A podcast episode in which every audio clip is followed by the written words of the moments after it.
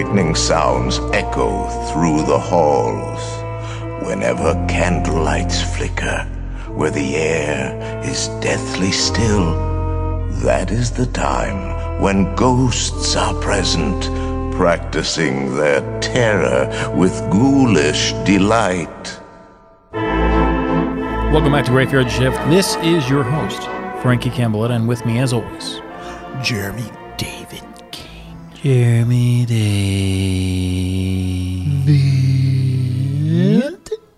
King. Jeremy, we watched The Exorcist. People heard all about it on Monday. They were like, "Oh my god, this is the best episode ever!" I love when those two guys do a movie review. They make me laugh, and that was a funny episode. I like. I, I enjoyed recording it. There was so much pudding. So split pea soup. Split. She was a human can. Maybe it was split pea pudding. Oh, it was just It's- fucking gross. How about we? How about we try that one? Would you would you drink that for not split pea, the actual vomit that looks like that for a million dollars? Oh man, I. I'm gonna go no because Gonna go now? I mean remember remember how long it took me to to try uh was that the fake mashed potatoes that you and Alex tried to make me eat that one time? You mean cauliflower mash? Yeah, that's, good that's for you. some, some bullshit. Well, anyway, It's false. so we have the next episode here, and we're gonna discuss what's in our own hometown. If you haven't been to St. Louis, you should come out. We got a lot of paranormal things to do. You could go to the zoo. You could visit uh, Lemp Mansion, or you can go to the Exorcist house. You can just go to the Exorcist house. yeah, go. You know, You can drive by it at least. yeah. Don't don't go knock on the door. It's, it's a private residence. Private residence, we totally did not condone that. Although the owner is a pretty cool guy. Yep, I've I've been there five times before. And so we wanted to discuss the Exorcist house. But before we do that, I think a lot of people in the audience don't really understand possession, how it Right. started, who believes in it, what are the signs. And so in this episode, we're actually going to take you through the history of demon possession.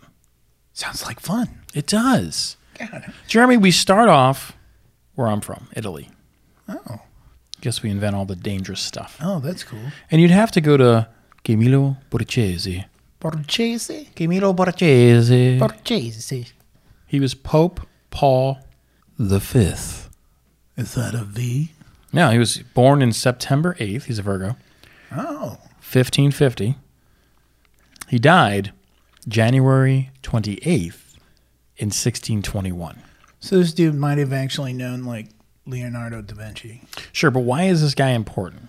He was the Pope from May 16th, 1605 to his death in 1621. He is best remembered today as the Pope who persecuted Galileo Galilei. Wow, It that's is- pretty intense. Yeah. It is fitting that the guidelines for exorcism would be written under his watch. So this is actually the Pope that writes the rite. He's the one that commissions how exorcisms are supposed to come to life. That's pretty legit. It is And- legit. And And so, he went after Galileo. well, a couple times. There were three times where they persecuted him for being a heretic.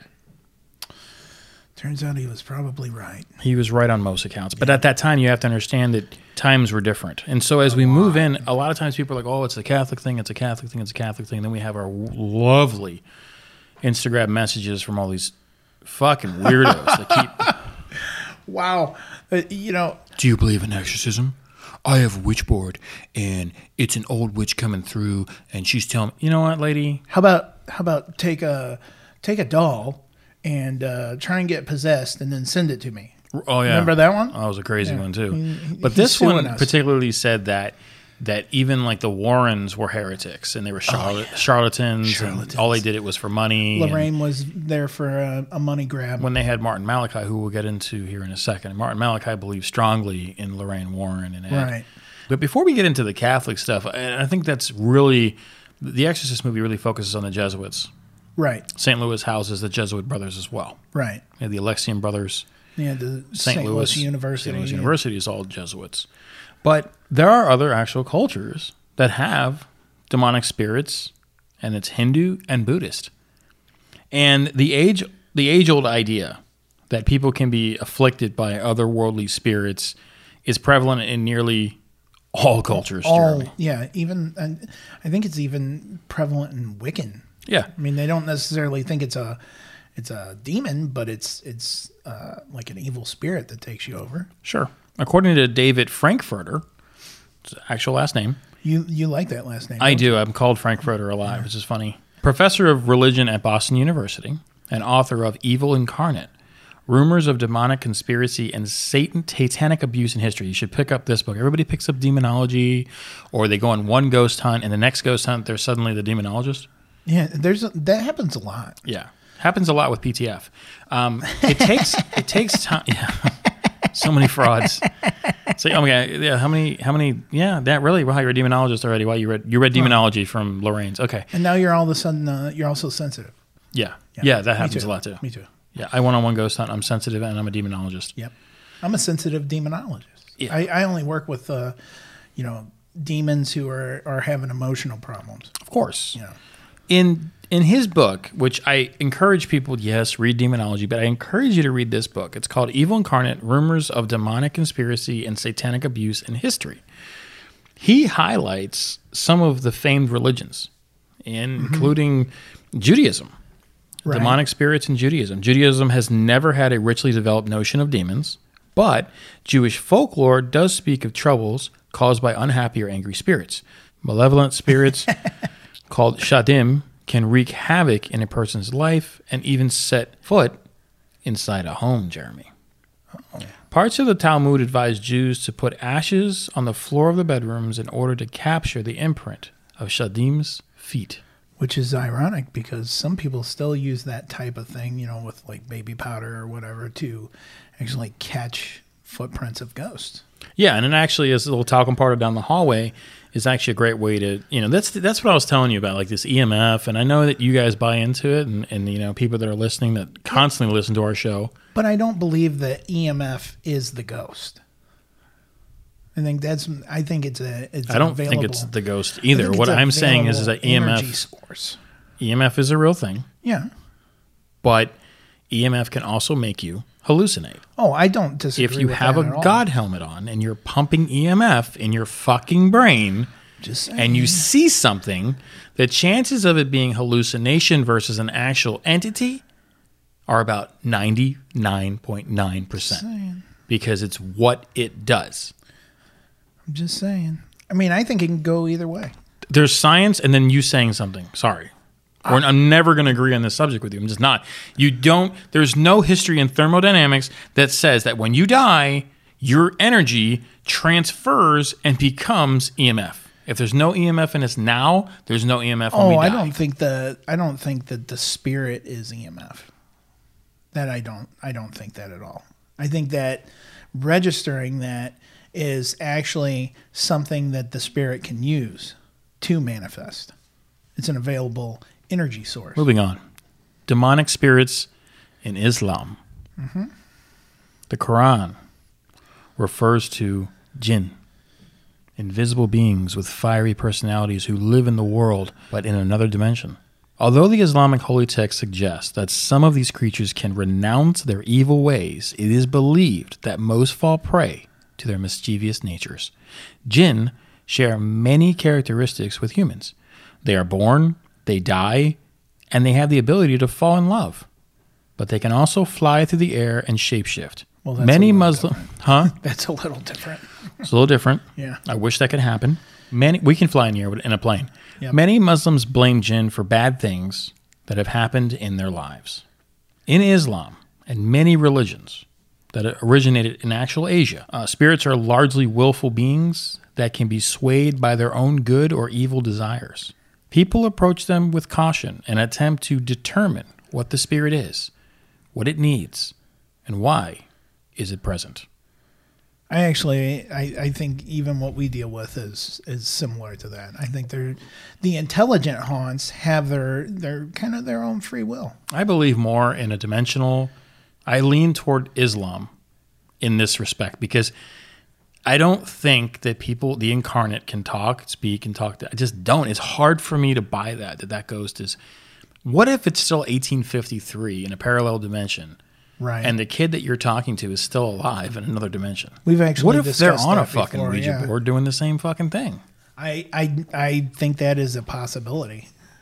I think that you know, I can't rule it out. I can't rule it out because I think it makes sense. Yeah. I mean, definitely. But Jeremy, and you'll basically lead the charge in the actual St. Louis episode.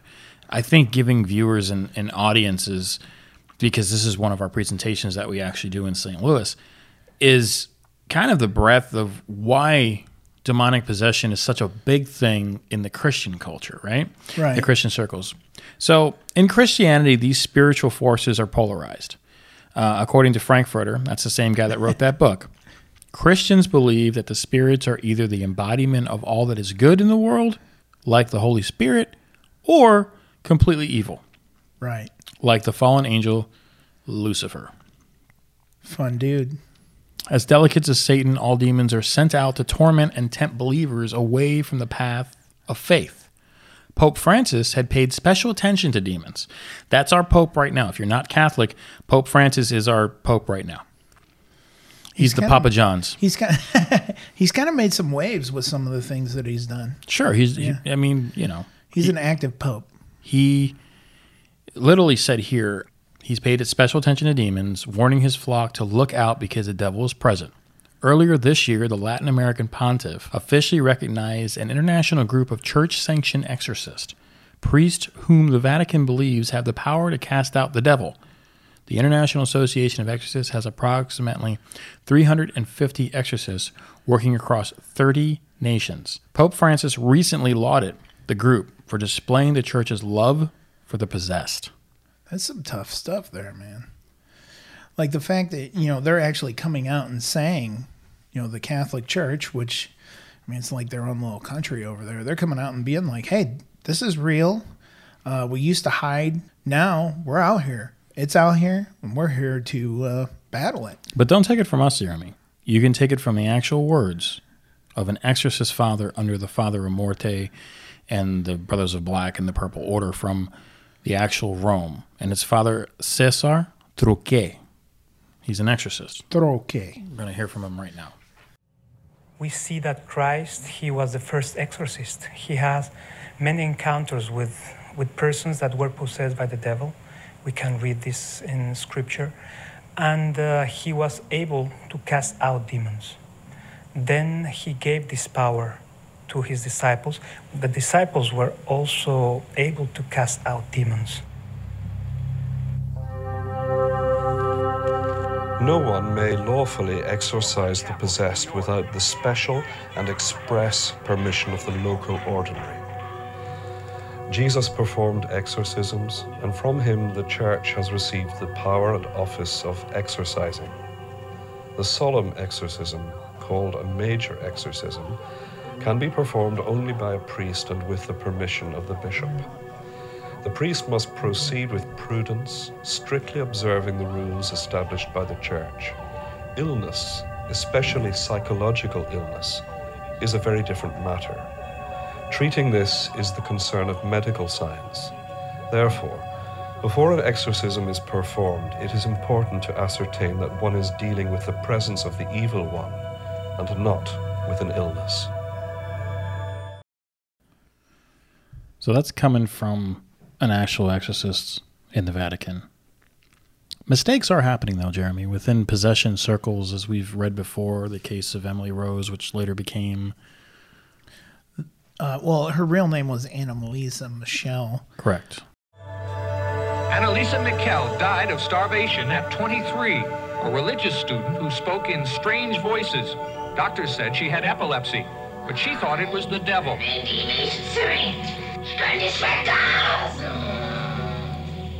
And so did a panel of priests who recorded the voices.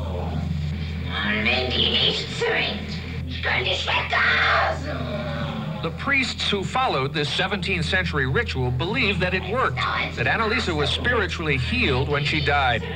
But a Bavarian prosecutor says this bishop, who authorized the exorcism, the priests who performed it, and the parents who allowed it could face criminal neglect charges for failing to get medical help for the starving woman.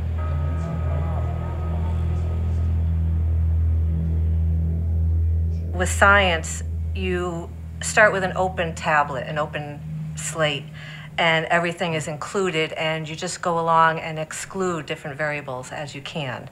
Each one was very different. Each one was very specific and individualized. Um, so I would try to rule out mental illness uh, and just rule out different factors, uh, cognitive functioning, uh, any psychotropic medications, uh, ill side effects that they may be experiencing, if at all. I'm not afraid of the skeptics because I'm, I'm also a skeptic on myself. I don't believe any, just any person that, say, that arrives, oh, I'm possessed. No, no, no, I'm very skeptical. And a normal priest should be, in, a very, in, a, in the true sense, very skeptical to really grasp what it is. And I can tell you that in my experience as, a, as um, an exorcist, more than 90% of the persons that arrive to me as an exorcist telling me that they have problems with the devil, they have no problems with the devil at all. People say they're possessed all the time. It doesn't make it true. You have to rule it out or rule it in. And if you are interested uh, in the mistakes that are happening, you can read a couple different cases. The Vatican has just set up a new exorcism training course following an alleged increase in demonic possession. According to the Sicilian priest and exorcist Benigno Palilla, speaking on Vatican radio, there are half a million cases reported in Italy yearly, and the demand for assistance has tripled. To claim that such a large number of Italians have been inadvertently contaminated by Satan, like some paranormal STD, is a significant apparition on a nation of 60 million people. Palilla lays the blame on people who visit fortune tellers and tarot readers. These practices open the door to the devil and to possession by way of invitation. A quick breeze around the Catholic Herald website certainly confirms that exorcisms is a live topic. And in 2014, the Vatican officially recognized the International Association of Exorcists. So, what's the problem? The first is that people get hurt, really hurt. Recent UK government statistics suggest that almost 1,500 child abuse cases a year are linked to notions of witchcraft and demonic possession. The Metropolitan Police Project Violet was set up to explore child abuse connected to spiritual beliefs. I have written about Nigeria's witch children, and there was the recent horrific case in Nicaragua of Vilma Trujillo, who died after being burned alive. This all demonstrates that the danger is neither localized nor irrelevant to the ancient demon world. I mean, you know, you can step back in time a couple of centuries and, and see that happened in Salem and the US and it was happening in Europe and it's really is it any different than what's going on now? I mean, it's really not. There was a lot of a lot of you know the the spiritual or religious beliefs were leading these people to literally kill people. You know, sometimes evil's invented, but sometimes evil is is real, and in these cases, sometimes the thought of these things are real. I mean, if you you can look up this case, it's a real case in Nicaragua. It's a Vilma Trujillo. All right, the exorcism that turned into murder is the name of the entire case file. Uh, it's pretty sad. It's it's it's gripping. The other case that that when you look at from, I think that you you mentioned it. It was perfect. Is uh, uh, Pierre de Lancre. Do you remember him? Uh, I think I mentioned that before. Yeah. Yeah, Pierre de Lancre was a witch hunt of Labourd, France. Okay. Uh, a quick look at history demonstrates how just one educated yet gullible fool can wreak havoc. In the witch hunts of Labourd in France in 1609, Pierre de Lancre brought at least 70 people to the stake. There are many more career witch hunters of whom similar stories can be told. Aaron oh, Mankey has covered a lot of these different people. But this guy, Pierre, 70 people burned at the stake. Now, no witch, to our knowledge, in the history of America has ever been burned at a stake in America on American soil. No. Most of them were hung, drowned, or pressed. I think Giles Corey was the only one who was pressed. Yeah. At least for you know being In a Salem. witch. Yeah. And this is the same witch hunts that are going on, the real witch hunts Right. th- that are going on in today's world. We live in America. We are surrounded by a lot of candy. We're a very candy coated society. This is why millennials and Gen Xers have so many problems with the world and feelings and emotions. When you step outside the sugarcoating of America that's that's housed these little helicopter children, there are actually real things going on Right. in real countries. This was 2014 Nicaragua. They burned somebody at the stake. Right. This is a real thing that happened within the last five years. And that's fucking scary. That's a real problem that we're having. And so as we dive deeper into the history of this, you can go on go online and watch videos of the evangelicals like Bob Larson, who's pretty much insane. Uh, we balance freedom of speech and belief against the potential for harm. I would focus on professional exorcists and their fees. The consumer protection from unfair trading regulations covers psychic services, but not exorcism, where exorcism is charged for. It should be against the law. You shouldn't charge for any fairy dust, and you shouldn't charge for to expel demons. And so this is where that whole debate was: Right. Did the Warrens charge? Is there proof that they charged for their investigations? I think it, in most cases, if they were being charged, it's because they had to go and fly to fucking Europe. Who was going to pay their bills? Who, who was going to sustain them? So I don't know that they had a menu of things that you wanted from them. But if you did contact them, there's a, there's a level of profit that people. This is where they get charlatan. I've only heard one person say it, and it's a person that has like one follower on, on Instagram. But it still kind of unnerved me because the Warrens are still the most respected. Right. I mean, we, we can argue all day long with PTF, and I think, and a lot of other groups in paranormal, and we do about orbs and shit. Yeah. But moisture and dust, change my mind. You Well, can't. Particulate matter. Particulate matter that happens with lenses. Mostly, you can catch them with the shittiest cameras. Pick up the best orbs. So get a shitty camera if you want orbs. Right. The more beautiful camera, like my pure cameras, you're never going to get orbs. I'm sorry, we've we've eliminated them Right. uh, through science, technology, and money. But when you look at people charging for services like this, you got to be wary of that. First and foremost, one of the first rules of possession, in and of itself, right, is the idea that people say they're possessed. Yeah, they don't know they're possessed. Like that's not. If you're if you're screaming at somebody at three in the morning, I need an exorcism. You're probably, you know, you have a psychological problem. Yeah, one of the best to do it ever was Malachi Martin. You might have heard his name. He wrote a book called Hostage to the Devil, which, once again, if you're going to pick up Frankfurter's book and you want to read more about this subject, yes, read Demonology. There's nothing wrong with the Warrens book. But what I'm saying is, you just don't read one book and become an expert. You have to read Right. miles and miles of history on this stuff. Malachi Martin's book, Hostage to the Devil, eventually became a documentary. And that, that quote from Trujillo, or uh, Trique, the priest, comes from that m- Yeah. movie. So it's on Netflix. It's a of great, great documentary. One of the, the big guy that I think produced is a CIA agent. It's the real deal. Uh, Martin Malachi was the real deal, in my opinion. He was born uh, July 23rd, 1921. He died July 27th, 1999. Occasionally writing under the pseudo Michael Serafian. So you have to look for that name sometimes. Michael Serafian, it was his writing name. He was an Irish Catholic priest and writer of the Catholic Church.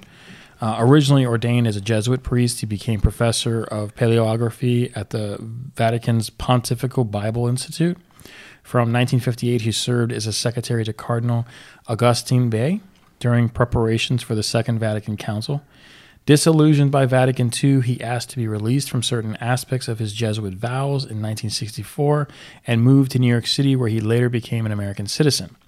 His 17 novels and nonfiction books were frequently critical of the Vatican hierarchy, whom he believed had failed to act on the third prophecy revealed by the Virgin Mary at Fatima. Among his most significant works were the scribal character of the Dead Sea Scrolls, the 1958 Hostage to the Devil 1976, which dealt with Satanism, demonic possession, and exorcism. The Final Conclave 1978 was a warning against Soviet spies in the Vatican. Martin Malachi was a very highly, I guess, conspiracy theorist. But the fact that he was on the ground in the Vatican gives a lot of his presidents. He was there. I mean, he so- witnessed it. Right. So it's hard to refute somebody who was there firsthand. Yeah. Also, when you look at when you have a Malachi Martin and you and you listen to the works he did and the help that he did, he succumbs to to dying. He he dies a lot like the movie The Exorcist. Right. he talks about the 1949 St. Louis case. That was a little out of his. I mean, he was born 21. He was still in the Vatican at that point. He doesn't move to New York till like 58, 64. So he's he knows about the case. He believes in the case. The Warrens knew about the case. They they were aware of it. And so I think that you know Martin Malachi's involvement from the historic standpoint of what he did, they believe in it. In the documentary, I mean, spoiler alert, but the documentary will tell you that that entire documentary leads toward the death of Martin Malachi by a demon. Right. Because it's kind of what they believe is the demon possession is really not about the person who's possessed. It's about using that person to get to the priests. Like they're, you know, it's a, a a tactical move. yeah, it it definitely is. the real uh, horror, the real pain, what, what, what hurts in possession is the presence of the evil one. And when we start an exorcism, within the first 20 minutes we know whether it's genuine or not. Suddenly, it becomes evidence, palpably evident, like an invisible animal clawing at you with claws you can't, you can't escape. There are physical manifestations like changing temperature, the smells, odors, objects flying around, and then there's violence on the part of the possessed person at times. They have to be held down. That's why you have assistants who are not afraid. A lot of people, the moment they enter their first exorcism, it scares them. It's the most unhealthy, insalubrious, mucky, dirty, inhuman activity you could participate in, but we must in order to save these people. Now, the exorcist and his assistant and the possessed person were in the, in the presence of something that hates us in a way that you've never felt hated before. And so, as we move from one segment of kind of the history, looking at all the religions and all how possession, it really does affect. I mean, the Catholics and the Christians kind of own the possession thing. E- Even if you're non faith based and you think that something else is going on, there are levels of understanding what's involved in an exorcism.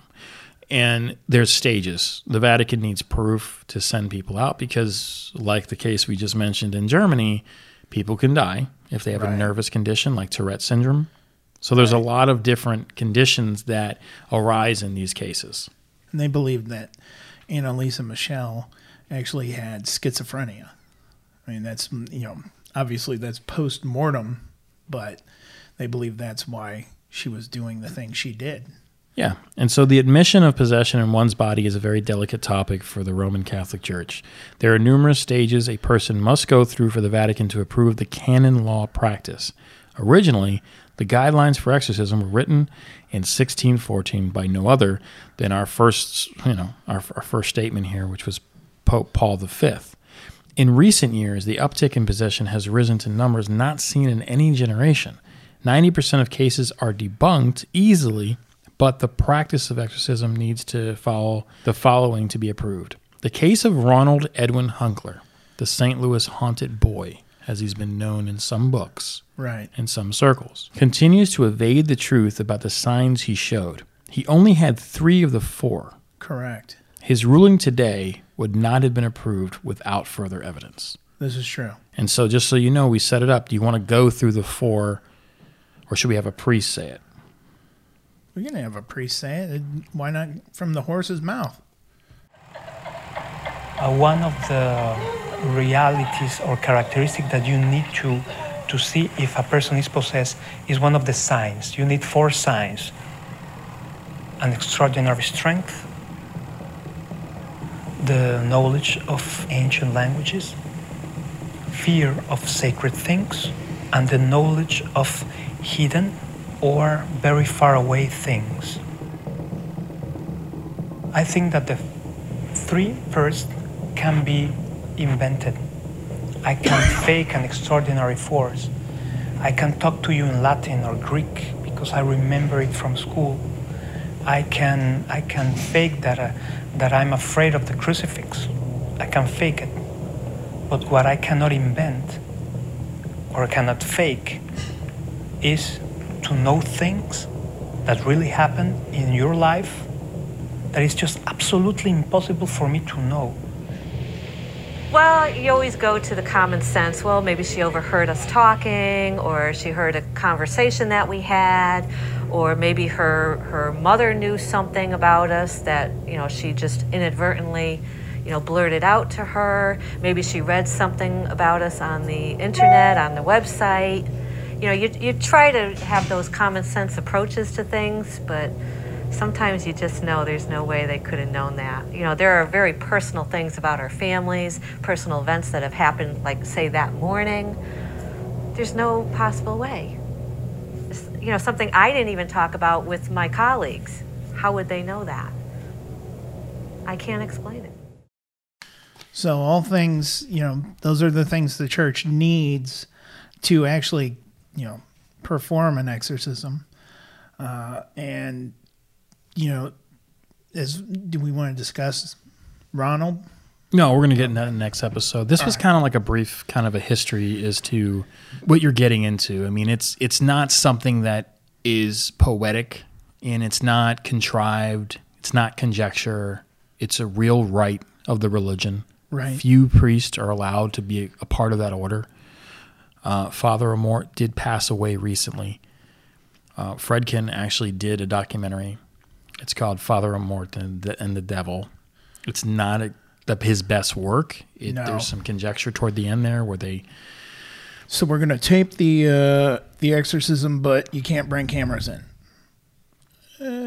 Well, they show one exorcism of the same woman, and then that same woman allegedly slithers around the church. Right. And they have no cameras on it.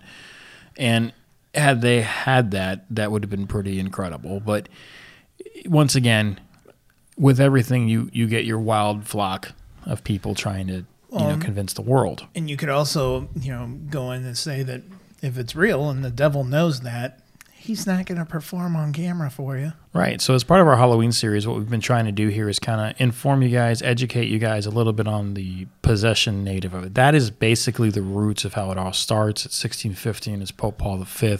He's the one that enacts the order for it. Now, was there a level of control in doing this? Absolutely. But there was there also, you know, the the rights written about how Jesus did stuff? Sure. You have a lot of different ideas on how the the break of the situation is. They are actually reading from the rite in the movie. People that own that book, like PTF and other paranormal groups, give that book back to the Catholic Church. Number Cool. one, first and foremost, it's not a relic and it's not something you collect. It's given to priests that spend over nine years in seminary school and have to learn over five to eight different languages. It's not something you toy around with. It's not something you have fun with. It's not something that you show off to. It's an actual order of men that go out there into third world countries and try to save people from demons. That is what that book represents. Everything that that book is was earned. And it was earned by taking vows of poverty, by taking vows of abstinence, by taking vows of selflessness to others for the mercy of it. Owning it and showing it off like you're like you're somebody rad is theft. No one is supposed to own that book. That is not something you can pick up on a Catholic bookstore. It's not something you can pick up in a rectory. It is to be given, and if you ever see one, take it and give it to a Catholic church. That's not stealing. That's giving back. From all of us here at Graveyard Shift, I'm Franki Campbelletta. And I'm Jeremy David King. Join us next time when we talk about the 1949 exorcism of Ronald Edwin Hunkeler. And don't forget to rate us on Apple, Spotify, or wherever you listen on. Give us some ratings, people. It helps the show. Also, uh, you know, reach out to us. Reach Leave out us to a us. message. Cambray House reached out to us, four hour drive. We drove there, did an investigation, did a great show. Yep. Don't be afraid. And even if you're a little wacko, you can still reach out to us. We, Yeah. we like to make fun of you on this show. we'll talk to you guys later. Adios. Doors creak and the tombstones quake. Some mouth boys swing and wake Happy haunts materialize. and begin to vocalize. Grim grinning ghosts come out to socialize.